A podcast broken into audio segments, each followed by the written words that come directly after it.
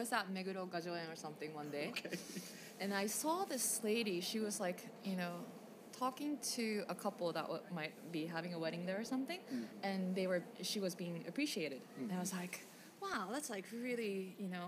Being appreciated for what you're doing is really nice. Mm. I'm like, I don't feel that at all because like I'm in a huge corporation. I don't even know what, what I'm doing um, and I want to be in a job where mm. I I deal with people and that I can feel there's some kind of outcome from what I do. Yeah. I met a friend of a friend that called herself a coach. I was like, "What's that?" And she was a, a lawyer that was trying was gonna now switch her career to being a coach. So I was like, "What is that?" Um, and she told me, "Hey, look, it's about you know discovering people's um, potential mm-hmm. and really, really pushing them to like go after what they want." I'm like, "Oh my god, that's exactly what I want to do." And and you're gonna switch from being a lawyer to a coach, like you make money. She's like, yeah. I mean, people do it do it as a living here all, all the time, and it's it's becoming a more you know popular job. Yeah. At that point, I didn't I didn't know much about coaching, but it was just if I could help somebody really like reach their t- potential. Hmm. Or you know, go after what they want. Like that's all I wanted to do. Whether it's in a company, mm-hmm. or with, whether it's in, in your life, mm-hmm. or it's whether it's like a fitness coach. Hey there. Welcome to Made in Japan Conversations with Meljo Catalan.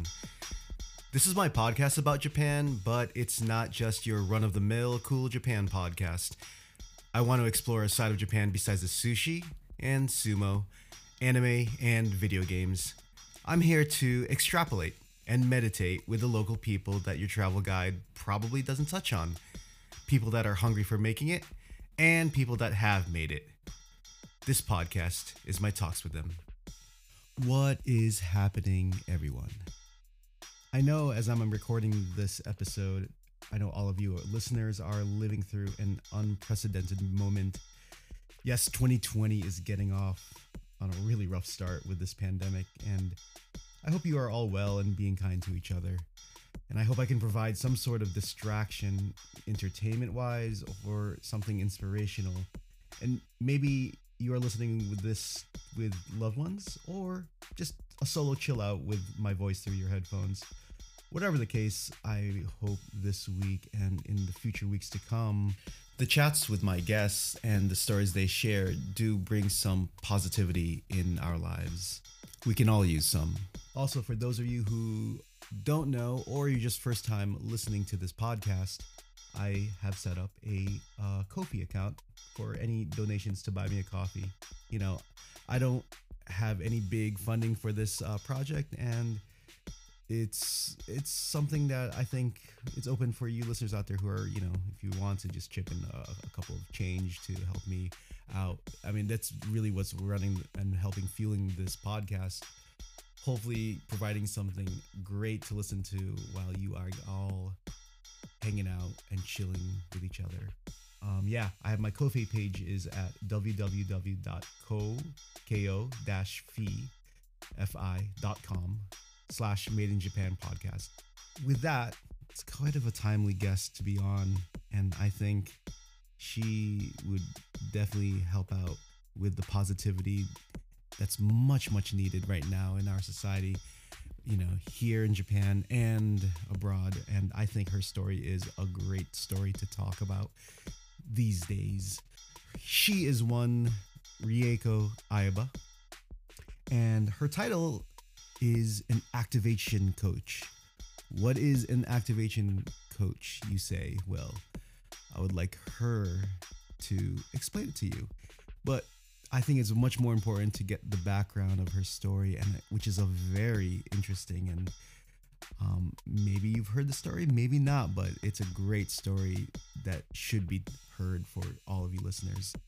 I met up with Rieko at you know it was I believe it was about uh, last month, and it was a beautiful day, hanging out outside of uh, a Dean and DeLuca cafe uh, nearby a, a university and uh, Oh yeah, I one thing I just apologize is you know it, it was a beautiful day. There was some birds chirping, and there was some wind that was really blowing. You know, intermittently during our talk, but I think it didn't phase out. Um, I found that her conversation with me was definitely something I just opened my eyes and not really something new, but more of like thinking back when I was young and searching myself with my career path. What should I do with my life? And I think she, you know, I'm gonna let her, you know, talk about it, but she reminded me of my my youth. And i guess what i mean by my youth is those, those college days when i'm just trying to figure out what to do. So anyways without further ado this is Rieko Aiba, activation coach. And here we go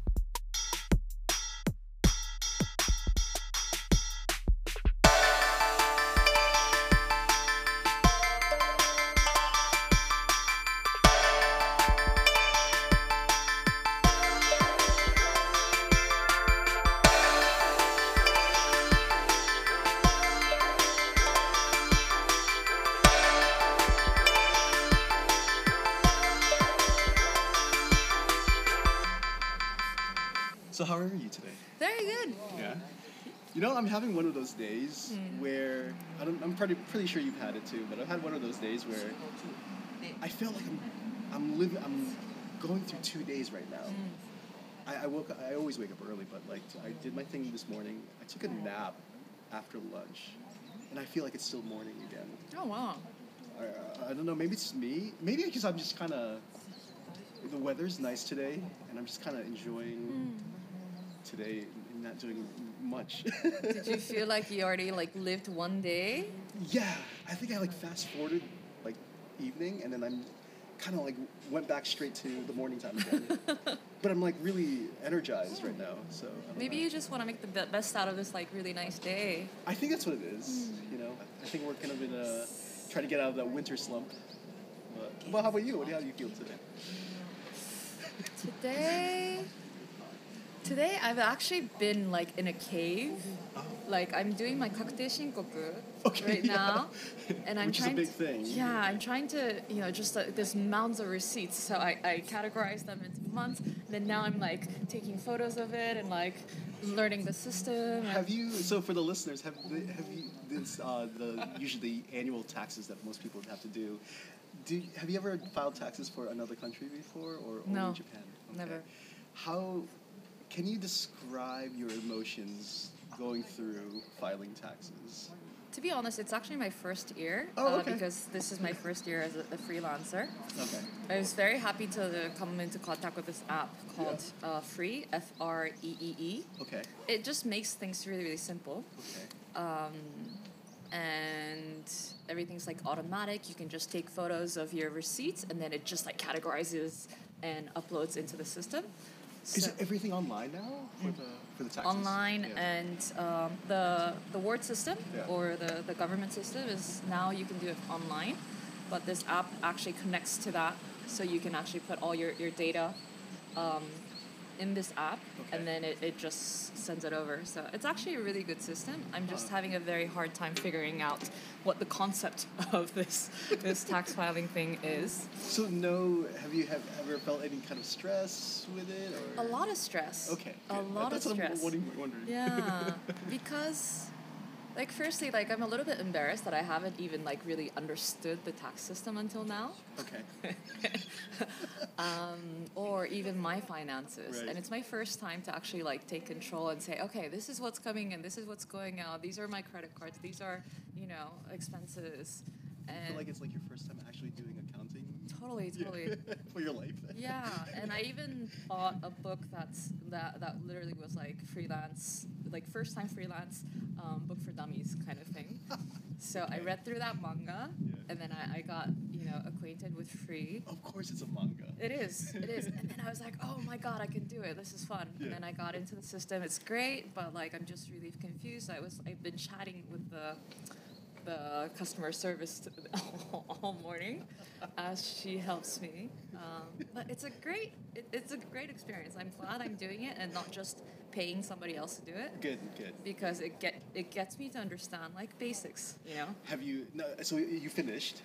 Um, I'm in November right now. Oh, so, so you haven't had the, you haven't had the feeling of the, the, the weight Mm. lifting off your shoulders yet. But it's just like uh, with everything, it's it's every step of the way. I'm just like, oh, this is how you do it. Oh, Right, oh, this is why this is important. That's a really cool uh, way to think about your, your taxes, like actually learning something about Oh my God. the government uh, processes. Totally, because you access so many, you know, things. I mean, just understanding your own finances is really important, but also like reading into like how the government categorizes things and Yeah. why. Yeah.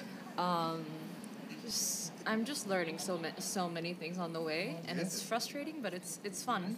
So let's talk about why you are a freelancer and what are you doing as a freelancer? Sure. Um, so my name is Rieko. Um, I am Japanese. I've had uh, my youth, or I've, I've grown up both in Japan and the U.S. Okay. So for elementary school, I was in San Francisco. Middle school in and high school in Japan, Oh wow. Okay. and then university in Florida. wow. Okay. Yeah, so I, I've been just back and forth. I want to know. Let's go back to that. Okay. Mm-hmm. San Francisco, Japan, and Miami. Uh, tell me about San Francisco. San And tell me. You don't have to tell me everything, but tell me about like the transition from San Francisco to back to Japan. Ah. So I went there, like our family went there for my, my, my father's um, job. Yeah. So I land, I think it was, I'm in second grade, right? My, my mom just says, Rieko, just whatever you do, just say okay to everything. She's like, just say okay and smile. Wow. So good advice, mom. Which you know, it's fine as a second grader. You, you can get by. Um, so I spent six years in San Francisco. Um, I picked up the language. I, I picked up culture. So I think my mannerisms and and, and the, the, the way I am is majority right developed there. Right. Um, coming back to Japan was not really hard. Like right. they, you, you get into like kikokushijo yep, yep. special classes. Yeah. Um, they put me Did you in. Understand that you were in those considered yeah. special classes. Okay. Because um, in Japan, there's there's um, mm, national mm-hmm. national universities mm-hmm. that have like um, high schools and middle schools underneath them. Okay. So I went to a, a uh, educational university middle school. Mm. So they were experimenting with returnee kids, right? And trying to figure out how, you know, what kind of educations that they've had and how they adapt in, you know, how some of the programs can be adapted to them. Right. So I think, you know, because it's an educational um, university, Right. they're probably, you know, doing different types of curriculums and figuring out things. Um, So did you? Because I, I think was that the time period where they're still trying to test out like how to make a curriculum with returnees. Maybe, but Okay. I think a lot of the, the national universities do that. Okay. Um, they they put you in like a special class and Hmm. you know fewer kids so that there's more attention so that the kids can catch up to Japanese level. Hmm. um, in our case, there's like four classes with 40, 40 kids each in the normal classes. Okay. And then there's a hallway, and then there's like class E, which has 15 kids. Okay. And we're just like the special kids. little S on the, on on the Yeah. little shirts. and I, I hated it because Sure. they once once a week they'd be like, oh let's let's kind of mingle with the E kids, right? And uh, class A had to kind of mingle together and like play nice with the, us, you know. yeah, yeah. I mean, we're not like you know, we're not aliens, you know. But they're like, yeah, be nice to the E kids and like make friends. Like, are you guys ready for this? this is gonna be a big moment. Yeah. Oh man. Okay, so but I, well, this was what second grade, third, third grade. Sorry, uh, this is when I came back, Came back. Um, to middle school. Oh, middle school time. okay, so in sec- middle school, middle school, second grade. Mhm. So, yeah, I would imagine you know that's a lot of uh, okay, what's going on here? For I, I would imagine like for a child, a lot of confusion. What's going on? What am I doing? And at the same time, did you ever feel homesick about you know San Francisco? Uh, I think by the time you're like you're fifth grade, sixth grade, Yeah. you know, living in, in San Francisco, you know you watch a lot of like Japanese dramas and mm, read a mm, lot of mm, books and magazines. So then like your your mind starts shifting to like homeland to be like, oh my god, people there are really cool, you know. Um, maybe if I go to a Japanese school, maybe I'll get a boyfriend like that and be like, you know. so you um, already had like these fantasies. I had these fantasies that when I go back, I'll wear like the school uniforms and like I'll have like you know like romances and you know senpais and kohais and Oh, bukatsu and stuff like that. amazing that you thought about that. When I went there, Yeah. like I, I totally missed back you know. Yeah. The U.S. and like, oh, why do we have to like wear these uniforms and like, why do we have to like, everything's rules and you know, I would watch Hollywood movies and be like, oh God, I wish I could go to the prom and you know, you always like, oh man, right. So so you did you decide after high school? Did you decide that you wanted to go back to America for university? Mm-hmm. What, what was the intention? What was the motivation for? I guess And why Miami actually too? Ah. I think Miami just shows you my personality. But um, Ah, okay. high school, everybody like you know everybody starts going to juku, yeah. um, and for me it's just like they're wasting their life. You know, like why should we be going to school and then going to another school afterwards? Like I just wanted to live my life a little bit more. Right, And I, I didn't. I just didn't want to take the exams. Okay. Um, how, that's how were your parents feeling? Were they like, it's okay? Well, I obviously didn't say that as my Yeah. first first um, reason, and it's it's not the first reason. I mean, I did have, um, you know, feelings towards like being in the, the U.S. Mm. and you know being free, and I think you know hip hop was like really really cool. So I wanted Okay. to just like be part of that culture, and, and I felt like in addition to not, not wanting to take the test, like I felt like there'd be more you know fun opportunities in Sure, the U.S. sure. Um, I also wanted to just be free. Yeah. Oh, it's very constricting. Yeah. Um, Right. yeah. So I think out of my my high school, there's like maybe eight kids Mm. that went overseas. Okay. Um, they all went to Ivy League schools. Of course. Yeah, they Why did. Yeah. I I was the only one that that didn't go to I, Ivy League school. Was your high school really uh, geared? Did, did they really prepare many students, or not many students, but like, did they really prepare the students to like shoot for the elite schools? I think they all come from like pretty like well-off backgrounds because they're returnees to start off with. Half of them are returnees, um, and half of them are very very smart. Um, I went to um, high school called ICU high school, know I see. yeah. and you know everybody was um, going to like really good Ivy League schools. But um, for me, like my parents didn't really expect that of me, Yeah. and the only thing that I wanted to convince my my my parents of is like, hey, look, you're actually gonna be saving money if you send me over, which was a big lie. um, but I just like my reason for actually going to, to Miami, and I did apply to a couple other schools. Yeah. There was like that. I want to do stage work. Um, I wanted to build craft stages, like set design. set design. Wow. um, Okay. or advertising was, was the thing that I wanted to do. And I was like, Interesting. Okay. I want to be close to Disney World so that I can have opportunities there. You're shooting for the stars for that one. Set design. Okay, Disney World. what? Who, who, like that's that. I mean, already from as a child, you you are really you have this great aspirations to do things in your life. I think. Um, well, we're gonna get onto what you're doing now, but I think. Do you think when you think back about your childhood, do you think about like your your you know your path and, in your life?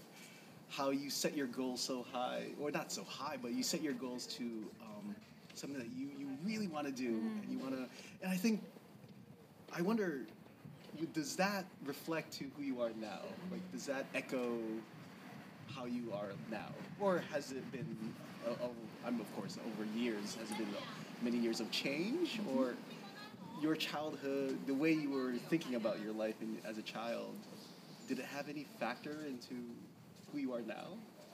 I think, I mean, now that I've spoken to you about my thinking as a child Yeah. and my thinking as a high school kid, Yeah. I, I've realized a couple of things, and I'm like, I don't follow, you know, um, I haven't really followed what's expected of me or like what's what's expected in society of like going to good school. Like that's never been my standard, and it was always like I'm a little bit of a dreamer, I guess. I'm like romantic, Right. you know, middle school um, Yeah. or proms Japanese or TV prom, high school proms, and then set designing for Disney World later Yeah, on. but I think my strength is that I can actually, you know, convince people with that to Yeah. be like, this is what I want to do. Yeah. And like, I mean, back then I didn't really know how to do Excel or anything, but I did convince my dad. I'm like, look, this is what I want to do. Hmm. Here's how much you're gonna save. um, and this is why I need to be close to Disney World, and that's why I need to go to Florida, right? And like, these are, I'm not a very, you know, smart, logical person. Right. But I did have, Did you know. have a flip chart? like, presenting to your dad? I wonder how I presented without a computer, you know? Like I probably had like drawings, Drawings or and some- something, yeah, you know, yeah, like yeah. with a pencil. But I mean, I feel like if I could dream it and I could convince somebody, then Okay. I will go there. That's awesome. And I feel like that's that's probably how I've always kind of moved on. Um, I've one day decided to go move to New York because I mm. somebody told me that that's where advertising is. Mhm, so I mm-hmm. packed up my, my car and mm. just like went in two weeks. Mm. Or you know even the recent career change. You know I knew that this is what I want to do. I had no basis, um, but I just jumped ship. And it, yeah. figured out where where where it lands me. So That's great. I mean, those those you know leaps of faith. Those hmm. are the things that you know that you know we have this one life, and this is what we can do with our lives, and it's something that it's really important. And maybe I don't know. I think part of the I guess um, I always try to go around it with my podcast.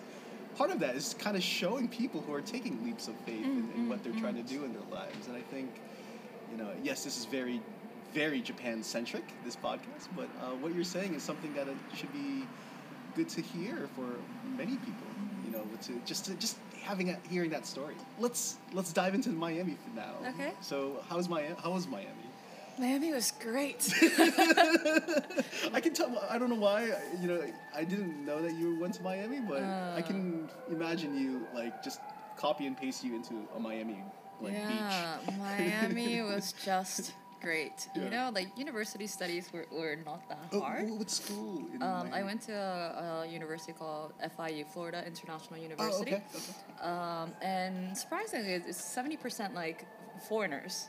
Oh, okay. Um, a, a lot of majority like Hispanics Yeah. and blacks. yeah. It's very diverse compared to like any of the other schools in the U.S. Mm, Um, I like that diversity. I like, you know, there's always some Latin music going on or Caribbean parties Yeah, going on, and it's just that vibe is so interesting. I've never been, but Uh-huh. I've always wanted to just go there and just like eat Cubano sandwiches Oh, yeah. all every day. I don't know why. Totally. and just like lay on the beach and Mm. like actually if I do if I ever lived in Miami, I probably would never be productive at all. Yeah, there's. I think now that the free freelance market, like it's it's easier to freelance, then Yeah. you could probably do, you know, you can probably work there and live there. Okay. But I think back then, like Yeah. unless you're in hospitality or something like that, like there was no jobs and everybody just Just- went to New York or as as they used to. yeah. okay, so you uh, you went to school in Miami and uh, how was uh, so set designing and, and marketing? So, when I went to FIU, I majored in mass communications with a concentration in advertising. Okay. Um, now that I think of it, like I wish the, the area of advertising I wanted to go into was graphic design or creating something, Mm-hmm. but I didn't know that, so I thought it was just advertising, and I was just taking a lot of classes on like marketing and PR and like more business side of things. Right, right. And then at some point I realized this. I'm like, what? There's like other people that's like doing Photoshop, and that's that's where I should be. But I thought it was I was too late. Um, so I didn't jump into that. Um, but I think if I had, the, you know, the original inspiration for set design or advertising, it's it's about creating something. I wanted to right. actually make something. So sort of chose a, a, a little bit of a wrong turn there. Okay. But yeah, um, I studied advertising. Yeah. But I would say my college life, um, I learned more about like people Mm. and life in the world through like going out and Exactly. you know having a part-time job as a waitress um, rather than at school. That's what college is supposed to be. Totally. like. I feel like I learned about just people and men and music Exactly. and dancing and that was the, the real big lesson like compared to my friends that went to Ivy League schools because like I know that they're always at the library like I was never ever at the library and I feel yeah maybe I didn't get into like a, a you know really, really nice consulting firm Sure. or like sure. uh, you know, a bank or whatever, but Hmm. I have like really awesome, precious Yeah. memories. Experiences. Yeah, yeah, Yeah. yeah. And so, okay, so so it was right after your university time. You went straight to New York after. Yeah. Okay. Um, so you get the one year, um, Yes. one year visa. Mhm. Um, at that point, it was like after 9 11, Mhm. um, no advertising jobs. I can imagine there weren't so Uh, many yeah, jobs. it's like the first thing to be cut. And I actually was interning at um, uh, advertising agency in Miami, Okay. but I was useless because I didn't speak Spanish, and I did not make that effort at that point. Did you pick up any Spanish while you were there? At that no. Really? I Okay. mean, now that I'm just like, ah, Rieko, just Just like any You Spanglish. could've. Any Spanglish. ah. like towards then I took one class, but at, at that point I was just like a little bit too stuck up to be like, well, we speak English and Yeah. you know I'm bilingual. um, I do end up picking up Spanish like later on in my Yeah. life, but at that point I didn't. Um, and then um, I was looking for jobs, but I couldn't really find anything in advertising. Mhm. And somebody somebody was just like, Rico, advertising is in New York. I'm like, huh, okay. I talked to a few friends and I'm like, all right, you know, I I decided and I um, got rid of everything. I packed everything I could into my car Mm, mm. um, and had a friend m- drive up Drive with to me. It's Um, about a good what, 19 hour, 20 hour drive. Mhm. Yeah. And then um, I knew a few people in New York, and like on the way, I'm like, "Hey, look, I'm on the way to New York. Do you know any place that I can rent?" And so this, yeah, this is what this is so still pre-smartphone, right? So you can't really uh, yeah, not not not- smartphone. can't- it's uh, just, just just straight up like calling while at the same Right. time. Those days, I remember those days because I would always uh, print out maps of the U.S. and like you know how I think it was like Yahoo Maps. Was it Yahoo Maps? Where you Oh, where you- set the, the location. you print out all the all the directions, right? And it'll be like a pamphlet, like a big like twenty page pamphlet. I remember those. Yeah. oh my god. It's just, such a waste of paper too. It is. But it got you It got you there. there, It yeah. got you there, and then like it's just such an easy way to get there. Right. and we didn't have a place to stay so i think we stayed at like jersey city or like Ah, Somewhere, like, really ghetto-ish. Yeah, yeah. the first night and we're like oh my god like what if we get robbed um, and then we stayed at like ymca or something you know Okay, so like hostel. yeah at first Yeah, yeah, but yeah. then like in in a few days somebody was like hey my coworker has is looking for a roommate i'm Right, like right. okay great um, i went and got it um, super easy Wow, good. Um, and I, I couldn't get a job in advertising, but I. I started um, working at a hotel oh, okay. I- In in Manhattan. in Manhattan. Wow. Okay. Yeah. So, how many years were you there in, in New York? Actually, I was only there for like 10 months. Okay. Yeah. Okay. I mean, there was. I mean, I, there's a saying, you know, once you can live in New York for a year, you can live anywhere in the world. I guess I'm two, two months short. Two months short. but I think ten months is, is close enough. It Um, was a blast. Right, right. Oh my god, it Did was. you feel the energy? Oh, I loved it. Like Okay. at that point, I didn't really have money. Yeah. Um, because the the job didn't pay, you know, that well. Yeah. So I was like calling my brother to be like, "Hey, can you just like let me some money?" but you know, you just get by, and you can still have a lot of fun and go out and. Nice. Yeah, it was it was really amazing. I, I really felt like I lived the New York life. That's good. Uh. What was the lesson that you learned from New York before you come, came back to Japan? The lesson that I learned in New York. I feel like it was so easy for me to actually expand out my network. Mm, okay. Um, I, uh, maybe this is a very interesting thing. in Miami, there's there's not that many Asian um, communities. right. um, there's like Asian parties. Like there's the one Asian party in like all of Miami. So um, I didn't know that until like somebody took me there one day. I was I- like, oh my god, there's all these Asians. I didn't know this. Yeah. But when I went to New York, like I have, you know, um, normal mixed friends. Yeah. But then I got to know some like Chinese or Korean people, and they took me like to this like Asian Yeah. world. and they had parties and parties of Asians and Oh, yeah. different types of Asians, Oh, and I was like, Oh, yeah. and like you never actually see any Japanese people there. Well, well, even growing up in yeah in the New England and New York East Coast area, I had literally two Japanese friends, literally two Japanese friends until university. And mm, you know, Asian to me, I'm, I'm Filipino American, but Asian to me was mostly Chinese or Taiwanese, uh, or or Hong- yeah, Taiwanese, Chinese, or Hong Kong. And so, but then nowadays, if you go back to New York, man, it's just it's such a beautiful Asiatic rainbow. Really? Yeah, Oh, there's okay. just so many communities now. I mean, the Filipino community is strong, of course, Chinese, but but still, you're right. Even now, I don't think there's that strong of a Japanese community compared to, let's say, San Francisco or Los Angeles. I think there's a big Korean community. I think there's a big uh, Vietnamese or um, I remember in Connecticut, Laos, some Laos communities. Um, but yeah, yeah, yeah, you're right. Uh, It's not really. I don't know. They're there, but, But I, I felt like like they didn't mingle with the other Asian, like in the I wonder if Asian. they just stay in New Jersey. I don't know. I know that there's an area where the Japanese people hung out. Yes, um, with. Japanese people, yes, yes. but like they were never present. Like in the Asian parties, you would get a, a good mix of Asian countries. yeah, I, you, you're right. I mean, you, you get a great mix, but I've never hear someone be like, "Oh, I'm Japanese." Mm, you know. Right, because I used to work the door for the Asian parties, and I would have a, list, right?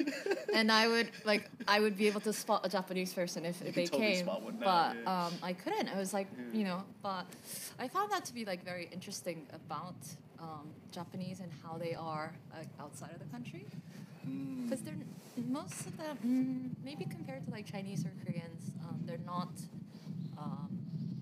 They were like exchange students, or they came here on their dad's business, Mm, rather yes. than like just born and raised there. Right. I mean, I think the East Asian communities are very similar in terms of they, they tend to stick together Mm. naturally. You usually stick together when you're immigrant, right? But um, um, but yeah, I, I you're right. I think most often, especially Japanese families that I know or pe- people I've I've uh, worked with or taught with, when they live overseas, I feel there's two types. There's the type where they, they'll just try to find uh, uh, some other Japanese families to like link up with, and then just kind of be in their groove, or they just go completely opposite, and they just, Just try to blend in. blend in with that country. Uh, yeah, that local community. Think that's exactly the same thing that I think about with expats in Japan. Though Mm. there's some people that just stick with the expats, and there's some people that just, Just go all go out and become yeah, Japanese. exactly. but, but yeah, but I mean, I don't. I can't say for every, any every foreigner that live in Japan, but I would say I think the people that live here the longest, the foreigners that live here the longest, are the ones in the middle. The ones that the you know, I have my foreigner friends that just want to be with the expat community. I don't like to say that word expat, but like foreigner community, and I have friends that are pretty much married into a Japanese family, and they're they rarely see foreigners. So so I, I, I, I like that balance. Yeah. You know, and, and I'm one of the fortunate ones to have that. You know, do I. I do both. I, I do my New Year with my Japanese in-laws, and I can do my Thanksgiving with my American That's friends. awesome. You know, Mm. and I treasure that. You know, that's something that you can't take away from me. You know, so I think those are the people that I think tend to live longer Mm-hmm. in Japan, keeping in touch with their own culture at the same time, really appreciating and living, you know, and accepting what's what's life Mm, like in Japan. so, so yeah, let's transition to that. Yeah. Life in Japan now.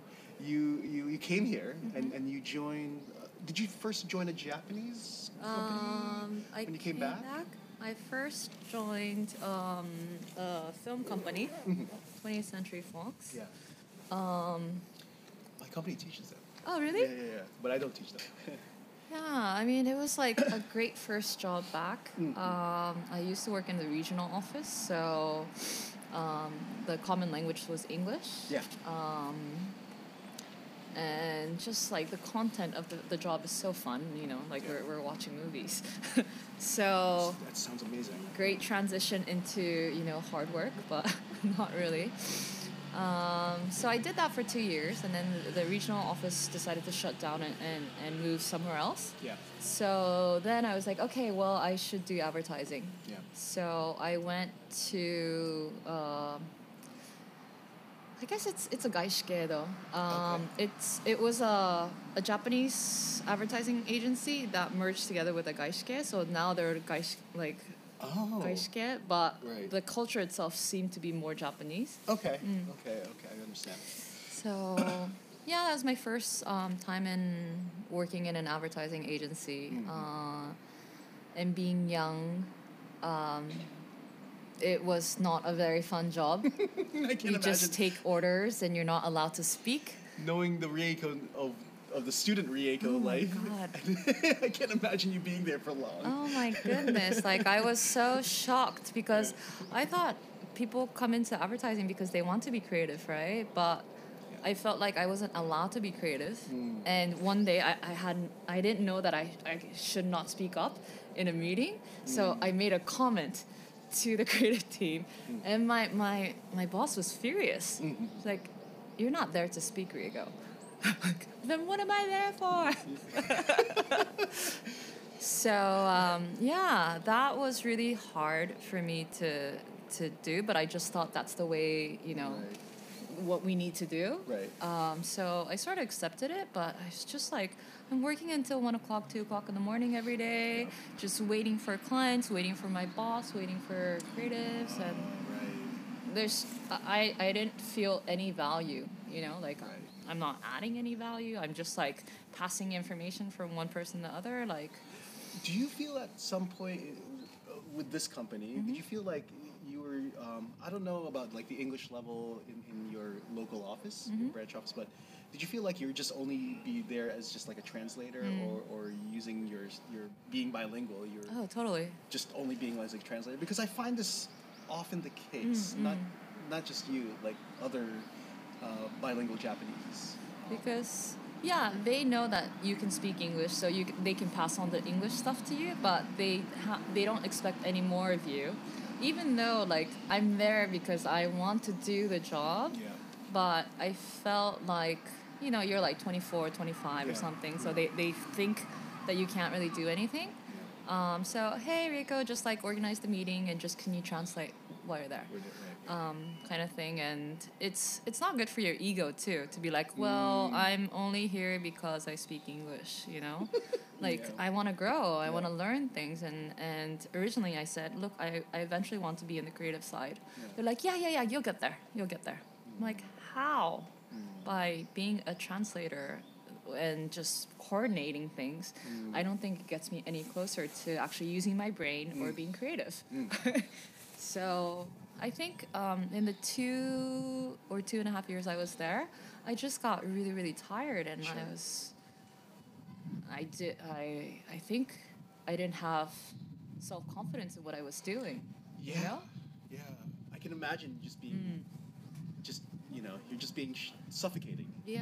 You're, you're just being uh, choked out of the, you're choking your dreams away. But I think a lot of people just think that's just the way it is, you know, like early 20s, you have to you have to do these times in order for you to actually, you know, flourish in the future. Right, right. Um, so I accepted it, and in a way, I guess you know, you sort of feel like, oh, I'm living, you know, the cool Tokyo life of like, Mm. oh, I'm so busy, I can't make it, you know.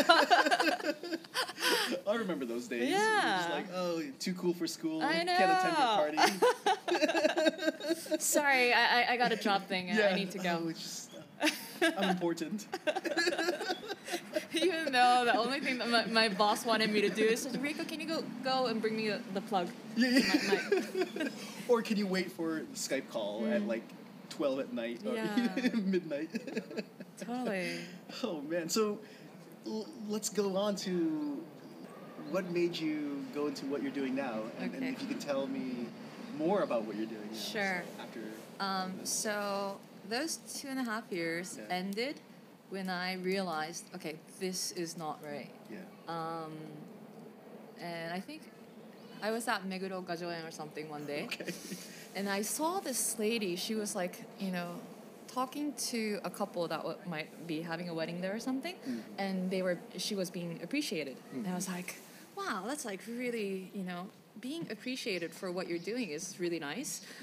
I'm like, I don't feel that at all because like I'm in a huge corporation. I don't even know what, what I'm doing, um, and I want to be in a job where I I deal with people Mhm. and that I can feel there's some kind of outcome from what I do. Yeah. I was like, all right, this is not it. Like I can't do this, so I quit. I probably made some some kind of excuse like I'm like I'm gonna go back to school or something Right. Right. um, because I, I didn't even know how to quit. So I, I actually in my, my full advertising career I've had two gap years. Two- okay. Yep. So that was the first year. I took a year off. Yeah. And then another time was like when I was 35 or 36. Okay. Um, but those both came from, you know, years of feeling like, what am I doing in advertising? This is not the way I want to work. Mm. And I, I, I didn't have a solution for it, so I would just kind of stop Yeah. and then just have a, a year off. Right. So the first time I had the, the first gap year, um, I think I traveled for a little bit, Mhm. and then at that point, I had this business in mind. I just didn't know what that business was, and I've always wanted to like help people achieve their dreams. So I had a friend um, that's always talking about going to university in Hawaii. Mm. I'm like, well, why don't you do so? You know, save the money. You know, convince your parents. You know, apply and let's go. Like you've been talking about it for three years, and it's, it, it hurts me to hear it again and again. So I, I wanted to do something like that. To, like if there's something that this person wants to do and they can't do it, Mhm. I wanted to be the person that like help pushes them and plans it. Like maybe work out a schedule, you know. But um, I I think at that point I thought, well, maybe it's called a life counselor or something like Mm. that. But I didn't know that kind of job existed. Yeah. So um, I sort of sat on my ass for, for six months. I couldn't really build a business. Right. Um, and then I went back into advertising. And then I was in advertising again for like seven or eight years. But this Um, I, this concept was still it in was. your mind. It was Like just this thing. If I could do something. Oh, yeah. Okay. Okay. Um, and then six, seven years in advertising, Yeah. I became an account director. I, I looked at a lot of teams, a lot of clients. Um, but there's still some kind of feeling of like, ah, like I'm working so hard, but Mm. for what? Mm. And there's um, there's a, a point where my, my boss was like, hey, Rieko, um, there's an opportunity for, for you to actually go to the client side. Like, hell no, no. And like, I don't even want a promotion. I don't want to. Like, I can't even imagine myself being here, like, and, you know, taking that next step. So I was like, all right, um, I need to say no but I need to come up with a really good excuse. So when he was like, "So it's it's either you or this guy," I was like, "Well, you know, I really can't take it because I'm going to South America." I was like, it sort of just came out. You just Yeah, it's like- Did you just choose like one continent, like Yeah. South America? and and it, it was it was the continent that I've always wanted to go to Okay. and I've always talked about but Okay. you know to go to like it was Brazil specifically but to go to Brazil it takes a long time to go there I don't want to just go for a week or two Yeah. like I want to go for a month Yeah, a and I've been I've been talking to people about it but there's never anybody that, that could actually take that time off and go with me Mm. so um, it just came out, and you know, sort of just as a joke. Yeah. But then I thought about it. I was like, yeah, why not? Mm, You know, mm, I should go. Like, I can't wait until somebody, you know, is able to take a month off and go with them. I'm just gonna go because that's what I want to do. Yeah. Um, and I convinced myself, and it made sense. I convinced my my colleagues. Mhm. And I said, okay, look, I'll hi- I'll wait until we hire somebody to replace me, Yeah. but then I'm going, Yeah. um, and I'm going for a year. So yeah, I got rid of my apartment. I got my replacement, Yeah. um, and um, I wasn't planning to even really come back. it's just like, well, let life be. Did you even like study any Portuguese or? Um, no, not really. Okay. As a farewell gift, like my colleagues gave me all these like things that I can take on my trip, and Yeah. it says "Making Out in Spanish" was the only book that I had. so that was like my my it's good a big leaving. book too. Yeah, it was very important. um, but so I first went to the states, you know, um, kind of hopped around friends and, Yeah. and family there, and then I started off with Brazil. I think I was in Brazil for like a month and a half. Yeah. I could have stayed there for a year because it's there's so, much. Yeah, right, right. But I did meet up with a, a couple of people on the way. Um, so I went to like which Peru, areas? Like which cities? Did Uh, you like Sao Paulo or? Sao Paulo, but I mean, started off like Rio, Okay. went to like um, Salvador, and like just like kept on moving around. Yeah. And every place I would go, I would just ask people where I should go next. Mm, mm. So um, really random places Yeah. I went to, um, and then I met. I went to Paraguay to meet with some friends. I went to Peru to travel with some people. Um, Ecuador, Colombia, Guatemala, and yeah, just kept on Just moving kept on around, moving around, moving around, right. moving around, and that's when I picked up my Spanish finally. Ah. Yeah. How's your Spanish now? Have you have you tried speaking? Because I I've been also uh, you know I, I studied Spanish in high school Mm. and yeah and so I just recently I, I have like a little you know kind of spark again to try to practice Itch Spanish to- and and I, to be honest, it's part of it is Netflix. Mm. Uh, I've been watching a lot of uh, What do do you, um, you know Narcos, the the drug uh, Right. Mexican Are drug you cartel. you watching? I started watching fan. the Mexican. Yeah, Mm. the next one, and then you know even the one before that, the original Narcos, the with Pablo Colombia, Escobar. yeah. Oh my gosh, I'm Mm. just like, Mm, mm, just mm. watching this, I'm thinking to myself, I gotta speak Spanish again. It's great.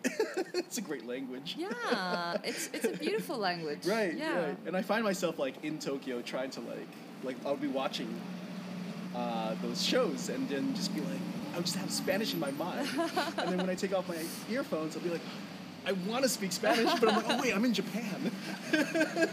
There's there's places that you can speak Spanish. there is, there there's are, a there community. Are, there are, there are. But I mean, I think I've probably forgotten. But in terms of Spanish learning, I stayed in Guatemala for two weeks, like in a Spanish school. Wow. But even before that, it's just like you know traveling and learning on the way, and mm. I feel like I picked up a lot of vocabulary, but I just couldn't form it into a sentence. Yep. So the stop at Guatemala like helped me understand the structure, Structure, right. and you know tense and stuff like that. Mm.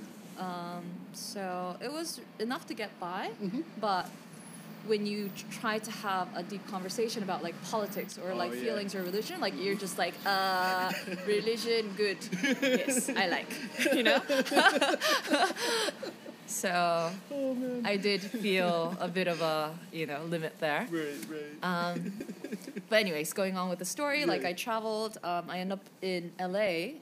Like I traveled from South America Central to, to North. wow. Okay. And then um, I was trying to go back to Brazil, but uh, there's a, a visa limit at that point. okay. So then I met a friend of a friend that called herself a coach. I was like, "What's that?" And she was a, a lawyer that was trying was gonna now switch her career to being a coach. So I was like, "What is that?" Mm. Um, and she told me, "Hey, look, it's about you know discovering people's um, potential Mhm. and really, really pushing them to like go after what they want." I'm like, "Oh my god, that's exactly what I want to do." And and you're gonna switch from being a lawyer to a coach, like you make money. She's like, "Yeah, I mean, people do it do it as a living here all, all the time, and it's it's becoming a more you know popular job." Yeah. So I started looking into some companies Mhm. and what coaching is all about, Mhm. uh, and I re- realized that there's like corporate coaching and there's like life coaching, Mm-hmm. spiritual coaching, and all, all that. So I was very motivated to become a coach. Um, I just didn't have the funds to go to school yet. So which which aspect were you thinking about, like life coaching or corporate? I think coaching? life coaching. Life I mean, coaching. at that point, I didn't I didn't know much about coaching, but it was just if I could help somebody really like reach their t- potential, Mm. or you know go after what they want, like that's all I wanted to do. Whether it's in a company or with, whether it's in, in your life Mhm. or it's whether it's like a fitness coach. Um, so I was like really excited about it, but um, I needed to make some money Yeah. too. And I was trying to look for a job in the US, but I couldn't really, like with the visa situation. So my old company offered my job back um, in Japan. Yeah. So I came and I just. Just went back? Yeah. To the exact thing. And I said, hey guys, um, I'm going to become a coach. So I won't be here long. Um, so don't count on it. And, but I will share with you the inspiration I got from my, my trip, and I'm a changed person, and like you know, I'm back better than ever. yeah, totally. I was just like, it's Rieko 2.0, and I, this is just a stop for me to become to follow my dreams. That's really important to say that. I think that um, I think it's really important to say that when you go back to Japan Mm. and then you got to tell you know before you enter go back to the company, this is what I got to do. Yeah. You know, and and people need to hear that. Yeah. And I think people were inspired to hear that. They're like, Yeah. "Great, Rieko! Like, bring your Latin influence or whatever. This, We you just know, need you." free hippie spirit of yours." And I went back to the, the same clients, and I was like, "Hey, look, I'm here to, you know, just like cleanse and I'm really here to fire up, fire you up. yeah, no, it's this like free spirit and all. But That's great. But guess what? Like two and a half years later, Yeah. I'm still at the same job. And I'm like, oh my god, I'm still in advertising. Like, Yeah. where did my dreams go? Right. Um, and I would always talk about coaching, but I just never followed it. And Yeah. that is that is exactly the thing, you know, that I wanted to solve for other people. Right. And then I freaked out. I was like, oh my god, I'm gonna be here for another five years, ten years. Um, and then I got a coach myself. Okay. Uh, it was he was recommended by some other friends um, that were into coaching. So, so did you find other individuals in Tokyo that were also coaching as well? Um, I didn't meet any coach coaches at that point, but I knew there's like talks about coaching or you know finding happiness and and Right. you know those conversations going on. And a friend of mine had recommended this coach um, with a background in advertising. Okay. And I started talking to him like maybe once a month. Mm, And then in like two or three months, I was like very clear what I wanted to do, and it was coaching. And what I needed in my life was not in my company right now, in my job. So I made it a decision to just quit, Mm. uh, and I'm just gonna shift Here gears. you are. Yeah, So you you recall it's but I, I checked your website and it was it's called well you say activation coach. Can you explain? Sure. Because I mean I get the life coaching part, but now like so when I first saw your website activation coach, that sounds really um, well. It's I was gonna say aggressive, but it sounds really much more than a life coach. And I want to know more. What do you mean by activation Sure. coach? Yeah. Um, so activation coach, coach or coaching is something that uh, me and my friend came up with. Yeah. Um, because when I was trying to think of a title, there's like executive coaching, life coaching, and like neither n- neither of them like really fit for me. Yeah. And we were thinking of keywords for me. I was like, but I want to make people move, or I want to kind of spark up something. I want to inspire people to actually physically move and to like mentally get them going. So we came down to the word activate. Yeah. And whether it's, you know, a career or whether it's, you know, your, I don't know, um, whatever it is, like it's sports or whatever, like Right. I want them to actually start moving. So that's why um, I'm calling it activation coaching. And, And, and you have like that slogan, you you move you. yeah. Okay. And you move you is, you know, the stance that a coach can't make you do something, but I'll be here by your side, but you need to actually start moving yourself. And I will help you with that. But so it's not I move you, but it's you move you. And the fact that you are actually making these decisions and you're actually realizing these things to, to change you Mhm. is the power that you're gonna you know that will help you um, succeed Okay. in the future I, I- you, what you're saying to me is like it's almost like a motivational, a private motivational speaker for, for someone. Like hmm. it, like when I see, I think I think about like motivational speakers that speak to an hmm. audience that hmm. maybe have no sense of, or or trying to find a sense of direction in what they want in their lives. I see you as just you know you go.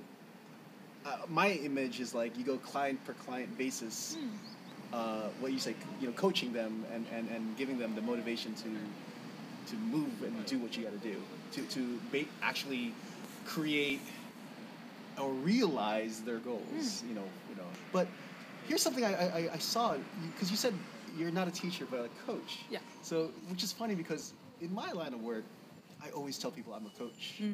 But to me, coaching is also you are a teacher. You you you teach people a way of living, how you know, a, a, a sense of a way of thinking mm-hmm. or a way of living your life. Mm-hmm. So, I when I think about uh, coach, to me, coach is a much more uh, higher degree of teaching compared to just saying I'm a teacher. You mm. know, instead of just saying teacher, I give you a set of skills. Mm-hmm. Here's some set of skills.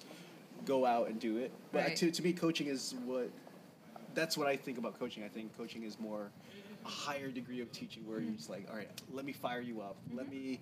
Here's the skills. You, you may need these skills, you know, but here's the reason why you need to do this.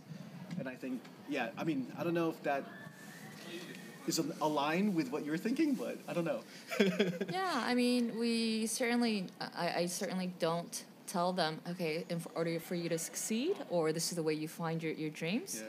But you know we say hey you know the answer is all in you Right. you know like i'll help you ask those questions Mm, to figure out what that is and i will help you figure out when that timing is Okay. you know but these are all answers that should come from you That's awesome. um, so then I think when they realize, oh wow, I realized that my dream is is here, Right. and I realized that my priorities are this, and I realized that the, the time I want to take action Hmm. is like in three months. Okay, these are all things that you figured out yourself. Yeah. And you know, I'm just here, just clapping and say, I'm so proud of you to Right, do that, right. and for you to move forward. This is this is very interesting because Mm. I you know the the idea of praise, Mm. giving praise in Japan, is almost non-existent.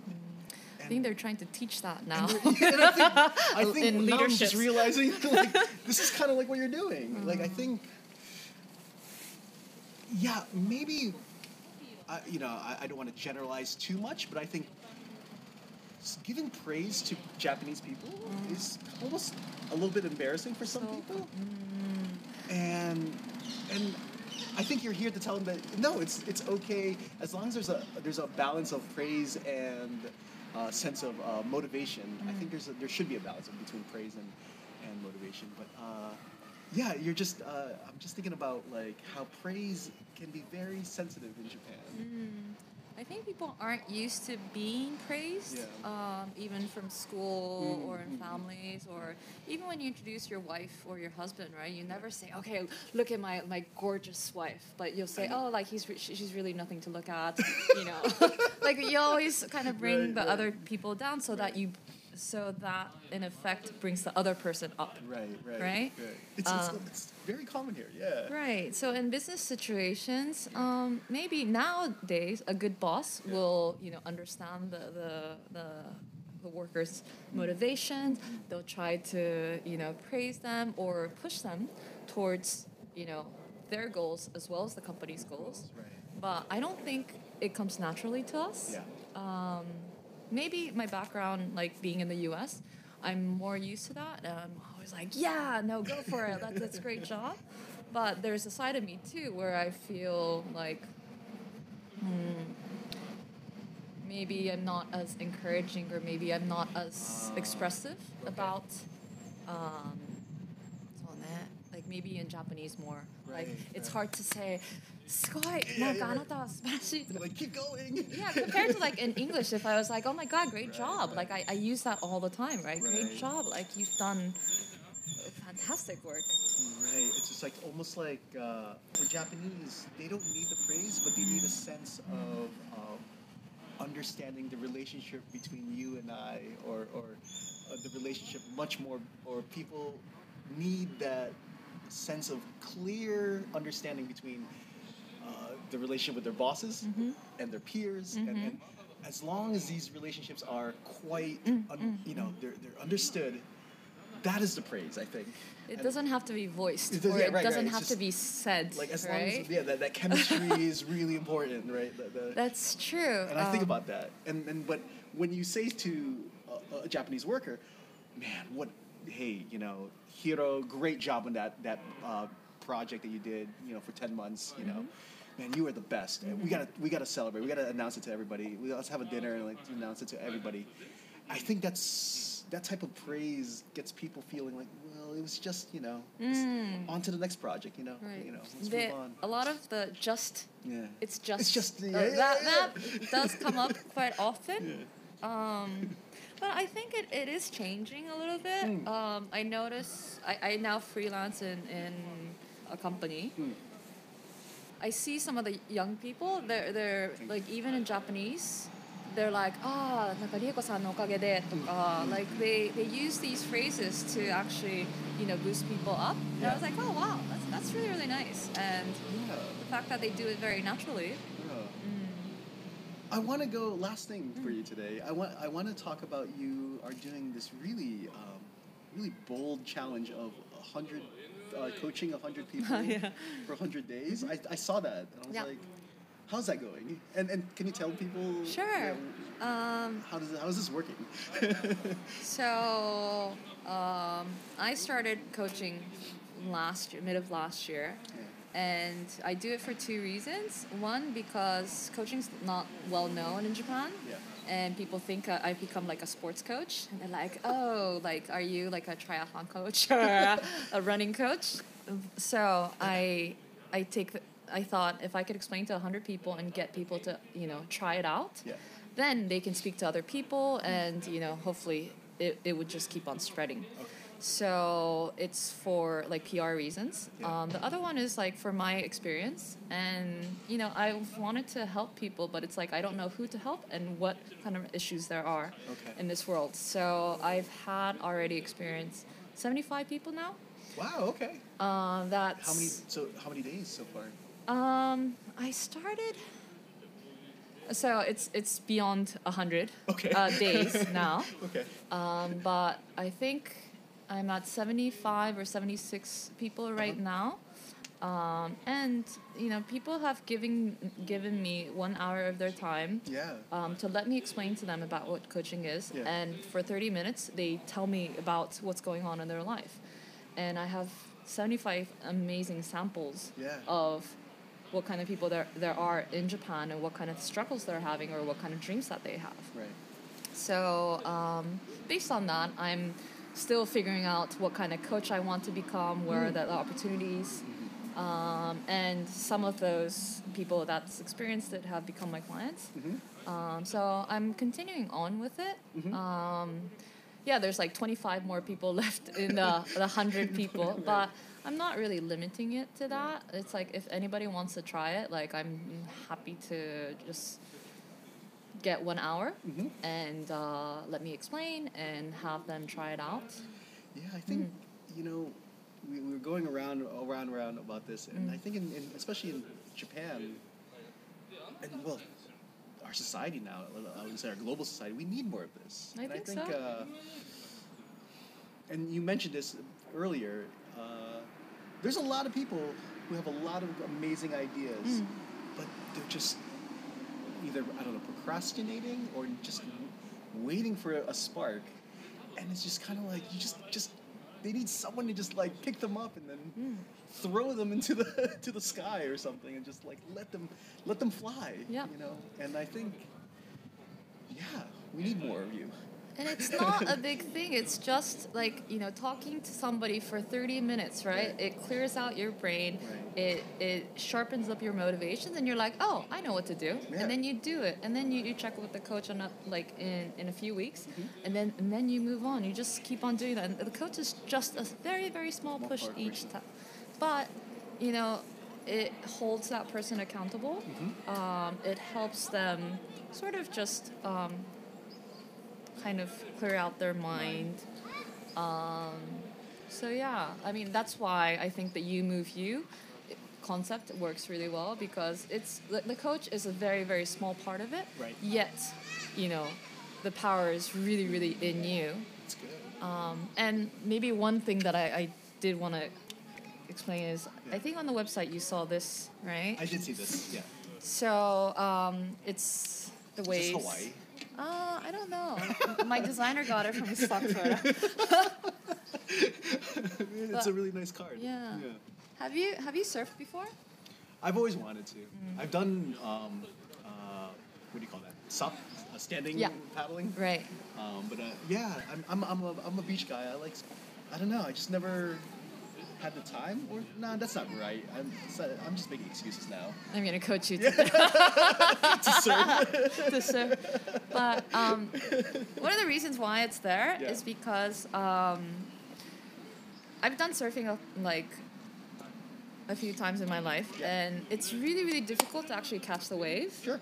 Um, it looks very easy, and it looks like Uh, as long as you stand, it, it, the, the waves push you forward. But it's really difficult. It's like the timing, which which waves to catch, what you know, what the angle is, everything. But when you have a, a coach or instructor, they just tell you, okay, so the wave's coming. Mm. It's now. Do you want to get on that wave? Mm. And then they just give you that little push, mm-hmm.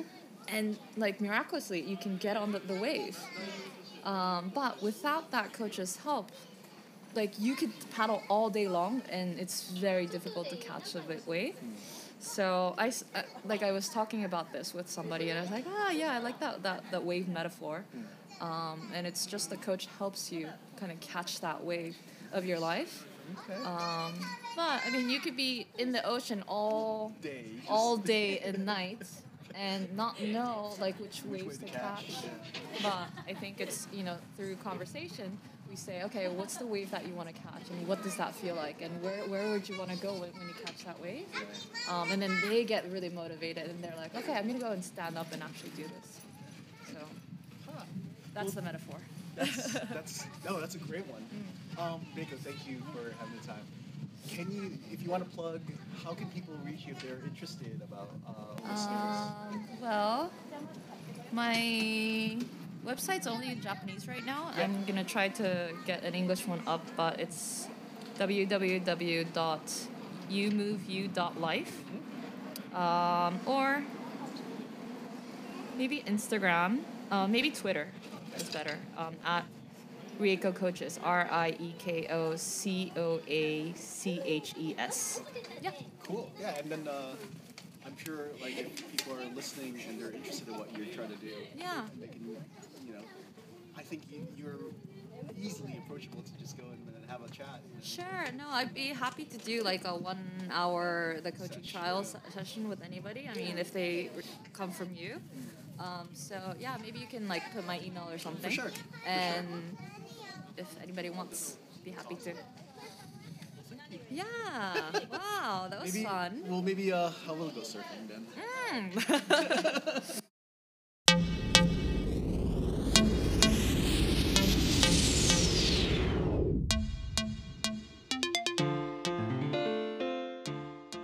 big shout out to Rieko for taking the time and having a chat with me. If you're all looking for someone to give you that push to catch that wave to ride, um, yeah, check out Rieko. Uh, her website is youmoveyou.life.